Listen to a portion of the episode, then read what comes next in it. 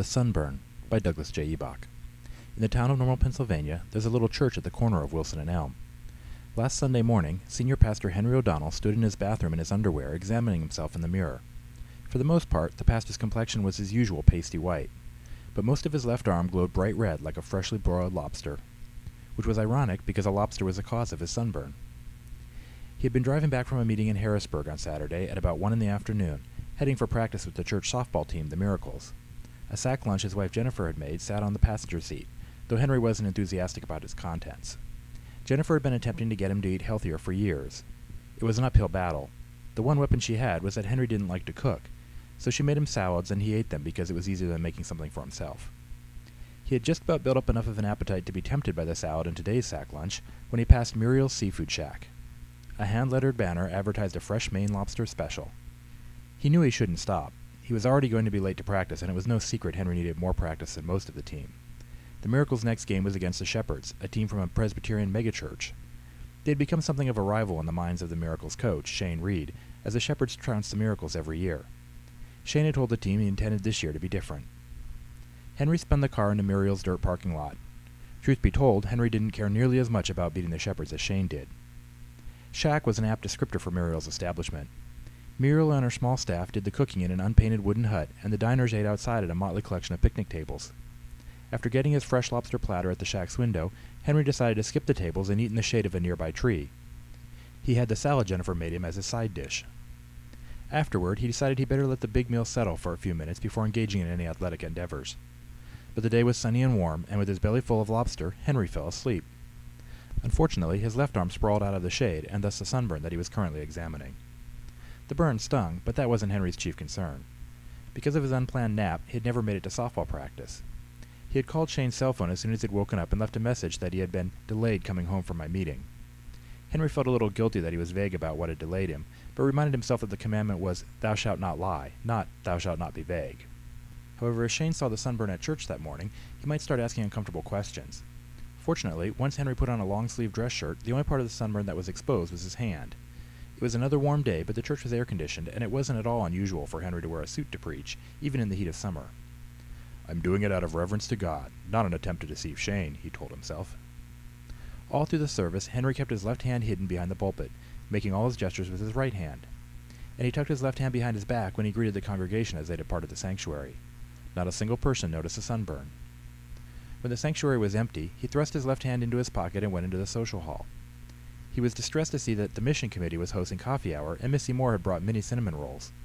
Henry loved mini cinnamon rolls, but he couldn't figure out a dignified way to hold a plate and eat them with only one hand, so he settled for a cup of coffee. Shane and Missy joined him. Did you get some cinnamon rolls, Pastor? Missy asked. No, Henry said. Jennifer's been on me to lose some weight. He privately congratulated himself on the truth of that statement. We missed you at practice yesterday, Shane said. I know, Henry replied. Some of those meetings I have to attend can be pretty boring. No lie there, either. You missed a hilarious moment, Missy continued. She was the team's catcher. Dell was running to home plate, and he tried to slide and came to a stop a good three feet short. She guffawed, and in her mirth grabbed Henry's left arm. Stinging pain shot through him as her fingers dug into the sunburn. But Henry managed to fake a chuckle. He wiped a tear away from his eyes with his right forearm, and said, Hilarious. Henry downed the rest of his coffee so he would have a reason to excuse himself. As he was refilling his cup, Dell Winslow came over.